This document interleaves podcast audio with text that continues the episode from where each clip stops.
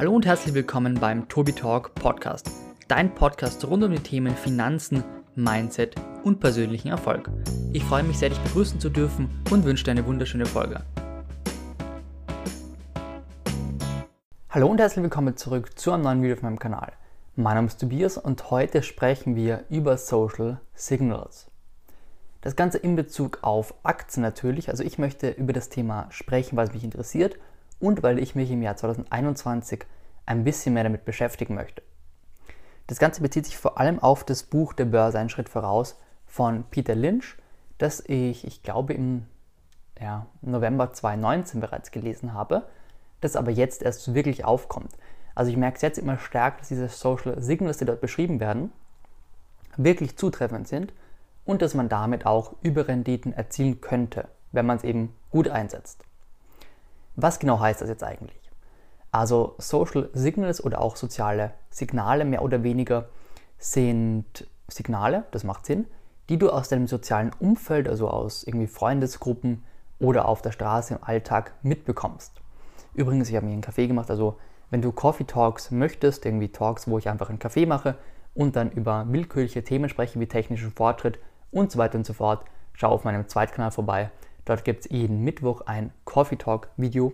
Prost! Auf jeden Fall sprechen wir darüber, wie du auch eine Überrendite eben erzielen kannst, indem du einfach Dinge kaufst im Aktienbereich, die du kennst.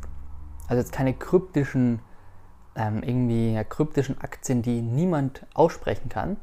Das braucht man alles nicht. Man braucht keine, also man kann auch irgendwie Finanzalphabetismus haben oder Aktienalphabetismus und kann trotzdem eine Überrendite erzielen. Und das beschreibt Peter Lynch eben sehr, sehr gut, dass es nicht immer nur auf KBV, KGV und Umsatzwachstum ankommt, sondern manchmal auch einfach darauf, was die Leute kennen und wem die Leute vertrauen. Wenn man das weiß, dann kann man auch ungefähr abschätzen, worin die großen Krankenkassenfonds und so weiter investieren. Beginnen möchte ich hiermit mit einem Beispiel. Ich habe hier Domino's Pizza. Kennen vielleicht die meisten, vielleicht auch nicht. Das ist eine Pizzakette, die vor allem in den USA tätig ist, die aber auch seit mittlerweile 5, 6 Jahren in Österreich ist und in Deutschland. Und ich habe dieses Unternehmen vor drei Jahren ungefähr, hatte ich den ersten Kontakt wirklich in Österreich damit. Da war ich beim Freund und der hat sich eine Pizza bestellt von Domino's. Und jetzt kannte ich eben das Unternehmen schon, aber jetzt wusste ich, okay, die sind auch in Österreich stationiert. Was ich jetzt hätte tun können, ist natürlich, die Aktie aufzuschlagen also einfach mal zu googeln, Domino's Pizza Aktie. Gibt es die überhaupt? Dann hätte ich festgestellt, ja, die gibt es.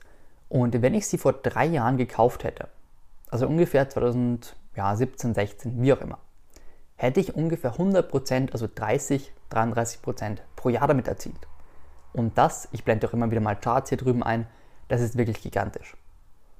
Also nur dadurch, ich hätte nichts analysieren müssen. Ist natürlich jetzt ein Glücksgriff natürlich, aber nur durch die Tatsache, dass dieses Unternehmen im Freundeskreis enorm viel Anklang findet. Dass dieses Unternehmen wirklich, dass da viele Leute drüber sprechen, vor allem in den USA. Ich war ja auch in den USA und da hatte ich auch Pizza von Domino's. Und allein die Tatsache, dass es Dinge gibt, die den Leute vertrauen, also zum Beispiel auch Starbucks, McDonald's, werde ich gleich noch drauf eingehen, das sind Dinge, wo man weiß, da bekomme ich die Qualität, die ich möchte. Das Ganze auch im Kleidungsbereich, Inditex zum Beispiel. Also ich hatte früher meine Shoppingrouten auf der Marilferstraße in Wien. Da gibt es das, ich habe Shopping-Dreieck genannt, nämlich ähm, Pull&Bear, genau, dann Zara beim nächsten Eck und wieder gegenüber oder so schräg gegenüber war dann Bershka. Das sind alles Kleidungsgeschäfte für eher jüngere Menschen und was dabei wichtig ist, die gehören alle zum gleichen Label. Also all diese Geschäfte gehören zu Inditex, einem spanischen Kleidungshersteller. Da muss man dazu sagen, es wäre nicht so gut ausgegangen, wenn ich diese Aktie gekauft hätte, zum Zeitpunkt, wo ich shoppen gegangen wäre, weil die in den letzten drei oder fünf Jahren ungefähr 30 Prozent an Kursverlust eingebüßt hat. Hat es eben auch mit der Krise zu tun, aber so generell. Trotzdem hätte ich hier eine fette Rendite und es ist so ein klassisches Beispiel für Dinge, wo man sagen kann, ja, das macht vielleicht auch Sinn, dass man nicht nur das ganze Geld für Shopping ausgibt, sondern vielleicht auch einen kleinen Betrag in Aktien investiert. Der Christian W. Röhl, den kennen die meisten von euch, der meint zum Beispiel, immer wenn er seiner Frau etwas von Louis Vuitton kauft, kauft er sich auch eine oder zumindest ein paar Aktien davon. Sehr lobenswert. Ein weiteres Beispiel aus dem Shopping-Bereich wäre TG Maxx, also TJX wäre ein Kleidungsgeschäft, ich glaube, das heißt so genau auf der Marilfer Straße bei uns auch, dort habe ich es zumindest gesehen. Und das sieht so aus wie ein Outlet, also wie so ein Sammelstore von Premium-Marken. Also du hast dort ganz, ganz viele Marken, die man kennt, Vans, Champion und so weiter gesammelt und die gibt es dort reduziert. Das ist so das Geschäftsmodell. Sieht innerhalb des Geschäfts unglaublich unaufgeräumt aus, unglaublich schäbig eigentlich. Aber wenn man sich mal die Schlange anschaut, dann geht die wirklich fast bis nach draußen. Also du kommst da fast gar nicht rein und diese Läden sind gerammelt voll. Wenn man sich die Aktie anschaut, dann läuft es ähnlich gut. Wir waren hier sogar fast Dividendenaristokrat, jetzt wurde die Dividende gekürzt, ja in Ordnung, aber so prinzipiell wäre das ein richtig, richtig gutes Unternehmen für ein Investment. Auch jetzt noch natürlich, aber es wäre es auch schon gewesen, als ich vor zwei, drei, vier Jahren eben in dieses Geschäft gegangen bin zum ersten Mal. Also deswegen sollte man vielleicht auch mal auf diese Social Signals achten. Also du siehst, der Laden ist gerammelt voll, dann schau doch mal nach, ob es eine Aktie gibt. Wo wir gerade bei Kaffee sind, auch Starbucks hat so ein ähnliches Phänomen. Bei Starbucks ist es folgendermaßen, da war ich zum ersten Mal irgendwie 2014, dürfte das gewesen sein, und ich habe hier jetzt mal die 5-Jahres-Performance rausgesucht. Da wären wir bei 53%, also knapp über 10% pro Jahr. Und wir hätten 2014, also ein paar Jahre länger, sogar eine 4,5-fachung. Also ein gigantischer Anstieg in den letzten Jahren. Wir hätten unser Geld mehr als vervierfacht und das eben nur mit einer Kaffeekette, die sehr rasant wächst und die ich sehr häufig besucht habe, genau in dieser Zeit. Also 2014 bis 2017 waren so meine Starbucks-Zeiten und hätte ich hier einfach Geld in Aktien investiert, da war ich noch ein bisschen jung, ja natürlich, aber so generell wäre das eben eine sehr gute Entscheidung gewesen und bereuen kann man sie im Nachhinein nicht, aber ich werde demnächst eben darauf achten. Wie war das bei Peter Lynch, der doch die Geschichte erzählt, dass seine Frau einmal mit einer Einkaufstüte zurückkam. Er war eben auf der Suche nach Tenbaggern, also sein Ziel war es eben an der Börse einen Tenbagger zu bekommen. Und also 900% mit einer Aktie. Und seine Frau kam dann irgendwann mit einer Einkaufstüte zurück und hat ihm von diesem genialen Laden in der Innenstadt erzählt. Von diesem ganz, ganz neuen Geschäft, diesem Kleidungsgeschäft und das soll so gut sein. Dann kam Peter Lynch eben auf mal die Idee, dieses Unternehmen zu googeln oder eben damals noch einfach im Internet zu suchen. Und kam darauf, dass die wirklich neu sind, dass die an der Börse sind und dass die Zahlen jetzt eher so, naja, aussehen. Ihm wurde auch geraten, das Unternehmen nicht zu kaufen, weil die Zahlen, also KGV, KBV und so weiter, nicht perfekt aussehen. Aber was passierte? Dieser Social Proof, den auch die Damen, die Damenwelt, diesem Geschäft gab und diese Social Signals, die funktionierten. Und das Unternehmen wurde sein erster Tenbagger. Musste jetzt nicht auch so gehen, aber ich möchte einfach mal darauf hinweisen, dass es vielleicht nicht immer so sinnvoll ist, irgendwelchen kryptischen Aktien zu kaufen aus der Gaming-Branche oder jetzt irgendwelche Wasserstoffhersteller, wo man gar nicht versteht, was die machen, wo man noch nie ein Produkt gesehen hat, sondern einfach mal auf das setzen, was man kennt. Coca-Cola, McDonald's. Ich habe euch jetzt noch weitere Charts. Dunkin' Donuts zum Beispiel kennen auch die meisten, aber hat noch niemand auf dem Schirm im Aktienbereich, hat in den letzten drei Jahren auch 70% zugelegt. Das ist schon ordentlich. Ähm, Monster Beverage, also die Monster, diese Monster Energy Drinks, 5 Jahre 57% Performance seit dem Jahr 2000 sogar 2000% Performance. Da muss man dazu sagen, gut, das ist eher unrealistisch, dass man eben das Unternehmen damals schon gekannt hat.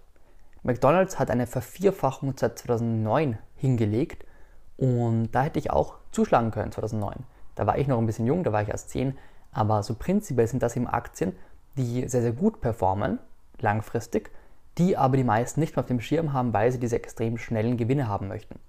Und McDonald's hat übrigens auch in den letzten fünf Jahren ungefähr 63% plus gemacht. Jetzt ist es aber so, dass es auch Negativbeispiele gibt, muss man ganz klar sagen. Eine Vapiano zum Beispiel hat im Jahr 2020 93% verloren und auch eine TUI hat ungefähr 60% einbüßen müssen. Das wären aber auch Marken, wo man sagt, gut, das kenne ich. Aber da ist es wichtig, dass man auch auf die Zahlen achtet. Also man darf jetzt nicht einfach komplett reinrennen in die Aktie, wenn man irgendwie einen Social Proof hat, sondern man muss auch auf die Kennzahlen achten. Dementsprechend glaube ich, dass Peter Lynch eher Glück hatte bei diesem Tembeger und da eher dieses soziale Signal überbewertet hat, was im Nachhinein gut war, dass man aber auch aufpassen muss. Eine TUI zum Beispiel hätte ich niemals gekauft, auch wenn ich das Unternehmen kenne oder kannte, einfach aufgrund der schlechten Zahlen und dieser schlechten Branche. Eine Vapiano, dahingegen hätte man auch auf, den, auf die sozialen ja, Signale achten können. Denn das Unternehmen war zwar in aller Munde, aber es gab viele Stimmen, die sagten, ja, so eigentlich schmeckt es mir dort nicht, es ist sehr viel Fastfood und da gibt es viel, viel Besseres, wir gehen lieber dorthin zum Italiener und so weiter. Also auch die kritischen Stimmen sollte man dann eben beachten. Das ist so der kleine Reminder, den ich dir noch mitgeben möchte. Jetzt noch ein persönliches Beispiel von mir, nämlich Embracer. Embracer habe ich ja in meinem Wachstumsdepot, ist die einzige Aktie aus dem Gaming-Bereich übrigens, also mein, mein persönliches Wachstumsinvestment. Und hier habe ich natürlich auch aufgrund der Zukunftsaussichten gekauft, muss aber dazu sagen, dass ich auch sehr auf die aktuelle Spielplatzierung geschaut habe. Also Embracer ist kein Unternehmen, das auf AAA-Spiele setzt, also auf, auf wirklich geniale Spiele, FIFA, GTA und sowas hier. Das kommt vielleicht noch, aber sie setzen vor allem auf etwas kleinere Spiele, die man und Remakes, die man nicht so kennt.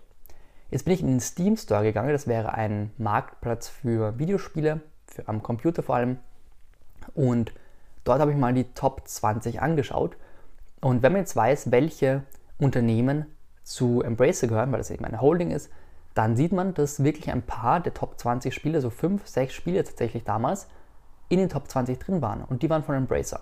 Und da habe ich mir gedacht, gut, jetzt gibt es innerhalb der Top 20 so viele Spiele, die eigentlich ganz gut performen oder die von Embracer sind. Warum hat das Unternehmen dann erst den Kurs von damals 8 Euro? Ja, war dann auch so. Hat mittlerweile einen Kurs von 13 Euro oder so. Ähm, und im Endeffekt bin ich sehr froh, hier gekauft zu haben und setze hier eben auch weiterhin auf diesen Social Proof.